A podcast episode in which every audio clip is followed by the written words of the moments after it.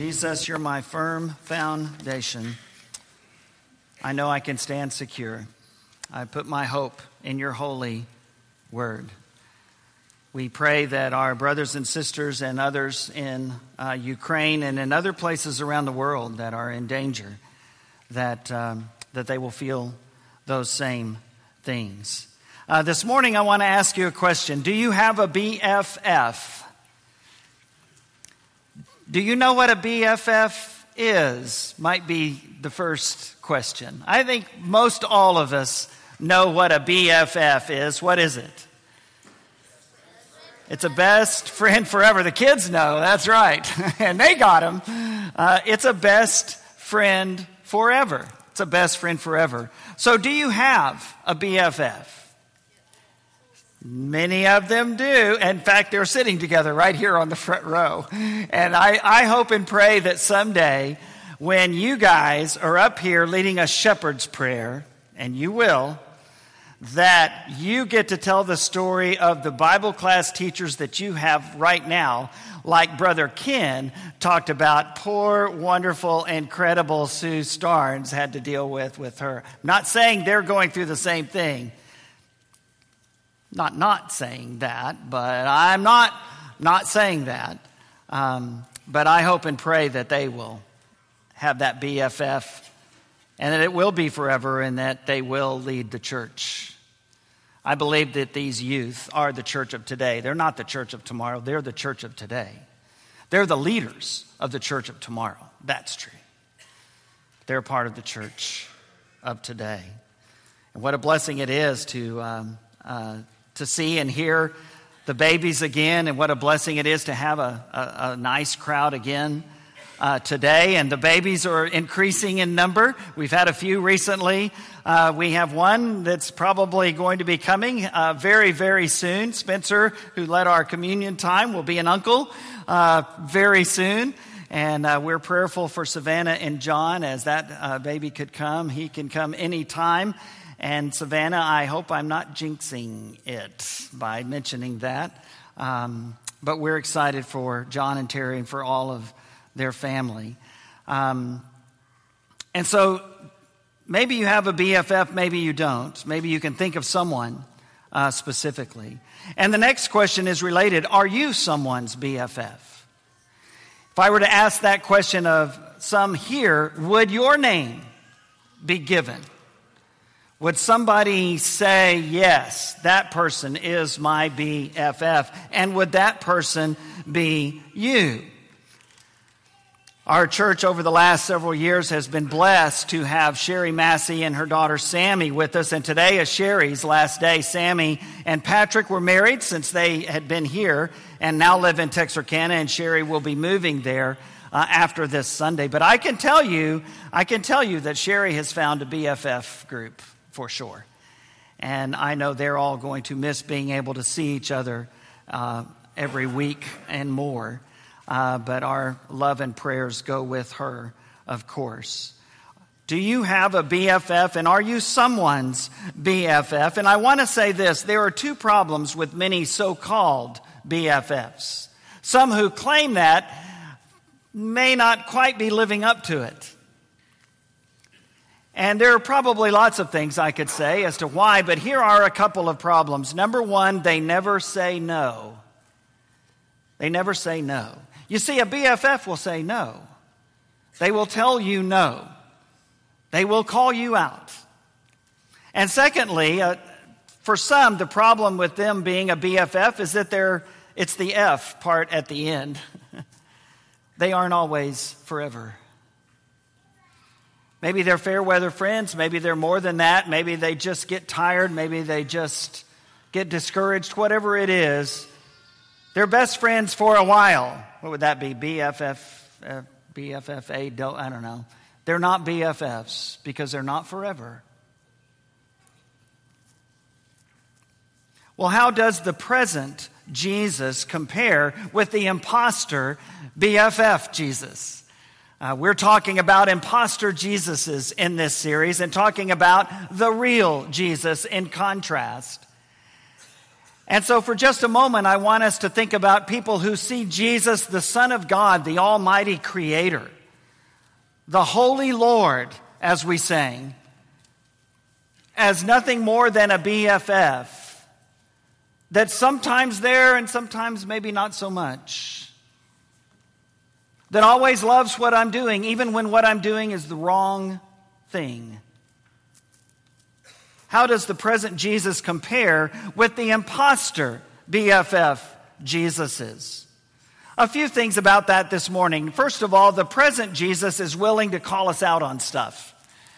I don't know how our culture got into this place where Jesus is this uh, almost uh, uh, inactive, uh, unmistakably weak character that simply loves you and wants the best for you, and by the best, what they mean is what you want.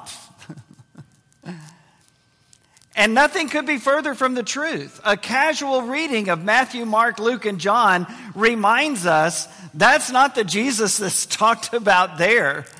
The Jesus that's talked about there is a strong man who is willing to serve anybody and everybody who is willing to accept any. Randy Lowry, the president of Lipscomb University, has a wonderful sh- chart that I've shared with you many times. It's a con- conflict mediation chart, and it contrasts issue and relationship. Because when there's somebody that needs to be called out, this is the question Is this issue worthy enough to put the relationship at risk? And if the answer is no, this issue really doesn't matter, then you let it go. But if the answer is yes, then you do what is appropriate and what you need to do to help them use that relationship and connection that you have to help them see how important this issue is and how they need to apply it to their own lives, whatever that might be. And depending on whether or not they really are a BFF, they may end the relationship. Jesus experienced that with some who refused to be called out, even though they were in the wrong. Well, there are several times in Scripture that Jesus actually does that, and I'm going to list a few. Of course, you're familiar with the um, with the Jewish leaders. He called them out, and uh, they were constantly trying to kill him, and ultimately succeeded.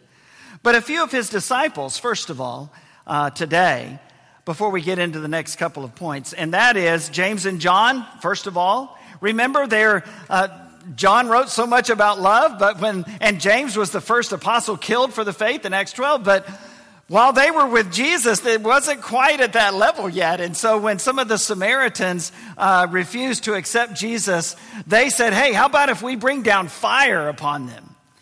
Wouldn't that be cool? and Jesus says, No, no. And perhaps that's part of the reason why they were called the sons of thunder. But Jesus confronted them over that attitude. And he could do that without justifying the way the Samaritans acted. I think we have trouble with that one. Another example, of course, is Martha in Luke 10. And Martha and Mary, you know this story that they had Jesus over, and Martha was busy with uh, making sure that the dinner worked out well, and Mary was in there at the feet of Jesus listening. And because their personalities were different, Martha felt compelled to tell Jesus, Tell my sister to get in here and help. And of course, Jesus confronted Martha about that. I think that he would have confronted Mary if she had gone to Jesus and said, Tell my sister to get out here and listen.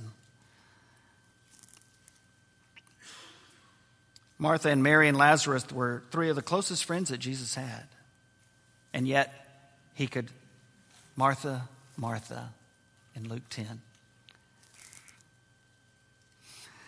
Peter is another one in Matthew 16. When Jesus said, I'm going to be killed, Peter said, No, no, no, it should never be. And Jesus calls, not only calls him out, he calls him Satan. I think when Jesus calls you Satan, you're probably not on the right side of the page. Peter wasn't. Get behind me, Satan. This is why I came. Jesus said. I know it doesn't make sense to you from a worldly perspective, but I will give my life. And then finally, the Apostle Paul in 2 Corinthians 12. Remember that thorn in the flesh, whatever it was? He prayed and prayed and prayed for God to take it away, and Jesus said no. He told him no. But he said, I'll tell you what, I'll give you something to go along with it that's even better than healing my grace. And that's when Paul said, Well, I'll take it, because when I'm weak, then I'm strong. Secondly, the present Jesus will not desert us no matter what. He is a best friend forever. A few passages from Hebrews that remind us of that. In Hebrews chapter 4, beginning in verse 14, therefore, since we have a great high priest who has ascended into heaven, Jesus, the Son of God, let us hold firmly to the faith we profess. For we do not have a high priest who is unable to empathize with our weaknesses, but we have one who has been tempted in every way just as we are, yet he did not sin. Let us then approach God's throne of grace with confidence so that we may receive mercy and find grace to help us in our time of need. Uh, skipping back to uh, Hebrews chapter 2 beginning at verse 14. Since the children have flesh and blood, he too shared in their humanity, so that by his death he might break the power of him who holds the power of death, that is, the devil, and free those who all their lives were held in slavery by their fear of death. For surely it is not angels he helps, but Abraham's descendants. For this reason he had to be made like them, fully human in every way in order that he might become a merciful and faithful high priest in service to God, and that he might make atonement for the sins of the people, because he himself suffered when he was tempted. He is able to help those who are being tempted. And then in chapter 13, the writer of Hebrews reminds us that Jesus has said, Never will I leave you, never will I forsake you. That he is the same yesterday and today and forever we see that present Jesus will not desert us, no matter what. As Spencer shared, he was willing to go to the cross for us, he was willing to give everything for us. And he will never leave us, and he fully, completely understands what we're going through. Not just because of his supernatural knowledge, but because he lived it. He lived it. Thirdly, today, the present Jesus calls us to be present for each other, for his church. These familiar passages still in the book of Hebrews, first of all in Hebrews chapter 10, beginning at verse 23.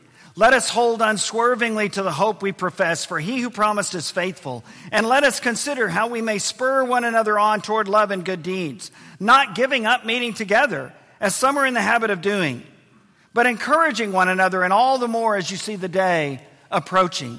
And then back to chapter 3. It's not just on Sunday, and I think that chapter 10 passage is uh, directly about what we're doing right now, calling us to be here, calling us to be present. But in chapter 3, he talks about it on an everyday basis.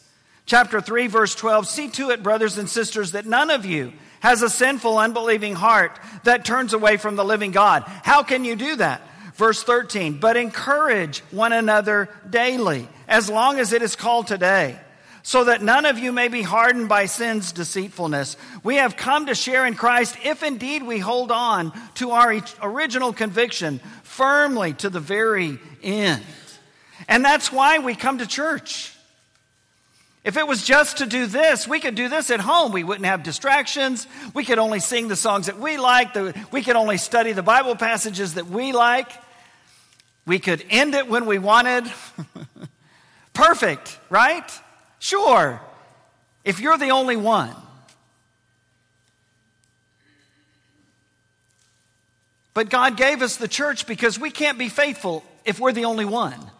We need each other. And he didn't call us to meet together as a, an assembly of people, a community of believers, simply because he was worried that we might get into trouble outside of this place on Sunday mornings. he did it because he knew we needed it. And so Hebrews 10 tells us don't give that up. Don't neglect it. Don't desert it. Because in doing so, you're deserting your brothers and sisters in Christ. And they can't afford, we can't afford for you to do that. And you can't afford to do that. We have many that are here today that I haven't seen in a while, and what a blessing that is. That seems to be happening mo- most every week, doesn't it? What a blessing. What a blessing. God has guided us through this time, and now it's time for us to be together. I realize there are others who are not going to be ready for that yet because of health reasons and other concerns, and I get that. But that's not everybody. And if you're watching online, thank you for doing that. And if you need to be here, we're going to do this same thing one week from today. Would love to have you be here because you're encouraged and we're encouraged, and that's why we do this. It's not just about worshiping the Lord, we could do that anywhere, but it's about worshiping the Lord together because we need it. We need that encouragement. Never will I leave you. But now Jesus calls us to never leave each other. And so, as our dear sister Aline continues to suffer and Tom continues in his concern for her, we are with them and we pray for them and we encourage them. Aline still has a feeding tube and a trach tube, and, and we don't know how long that's going to be. And they're going to be talking in the next few days about moving her to a, a, some kind of assisted living center that can help her with rehab while she has those things, because not every place will, as you know. Our dear sister Sherry Osborne will have a procedure on Tuesday. Our new sister, Kelly Brown, will have a procedure on Tuesday to replace the battery in her pacemaker. And we want them to know that they don't face those things alone. We're with them. We're with them. Davy's sister will have a long awaited surgery on Tuesday as well. The present Jesus calls us to be present for each other, to be present for his church. This is our own involvement and presence with each other. And so, my question is have you lost touch and involvement with your church family? Are you a bit out of touch? Are you a bit out of involvement? Uh, our shepherd, Ken led us earlier and talked about the need for some of us to step up and teach those classes. And I can't help but think, Amen, wherever you are, that uh, as your father in law was talking about, you know, people that you have trouble with, maybe he was on your list. I don't know. After, after what he said, he may be there now. I'm not sure. Um, I know they have a very close and tight love and respect and relationship with each other. What a blessing. But People need to step up. You need to be involved and you need to be connected and you need to be present. And we have so many ministry opportunities to do that that it's such a great, great blessing. But I can tell you this after the last two plus years now that we've been through, I believe with all of my heart this that it's time to reconnect, it's time to recommit, and it's time to rejoin. It is time. And if you're not here and you know that you could be here, then be here. Commit, recommit to being here. Recommit to rejoining. Recommit to reconnecting. Recommit to being a blessing to others and receiving the blessing that being with others can do for you. It is time to reconnect, to recommit, and to rejoin because Jesus requires that. He commands that. He tells us not to forsake doing that and being that for each other. Well, a few things as we close today. Some BFFs are not quite forever, as I said, but Jesus is. Jesus is that ultimate best friend forever because he is forever. He will not leave us nor forsake us. So, two questions. First of all, how are you and Jesus doing? How are you and Jesus doing? Is he your best friend? Is he your Lord and Savior? Is he your master? Is he the one who, when he calls you out, you listen and you act? Or is he someone that's just kind of there and really doesn't demand anything of you? Because that's not the Jesus in the Bible. And that's not the Jesus who not only gave his life for us, but he called on us to deny ourselves and take up our crosses as well. And as Spencer said, be that sacrifice for others the way Jesus has been for us. How are you and Jesus doing? And then, secondly, today, how present are you? How present are you? How present are you in the lives of your church family? How present are you in the lives of the people that really need you to be there for them? How present are you? The song we're about to sing is this statement, this promise where he leads, I'll follow. Well, here's where he leads. He leads you to be in close relationship with him, and he leads you to be present for your brothers and sisters in Christ. That's where he's leading. That's where we need to follow. And if we can help you do that this morning, come as we stand and sing this great hymn.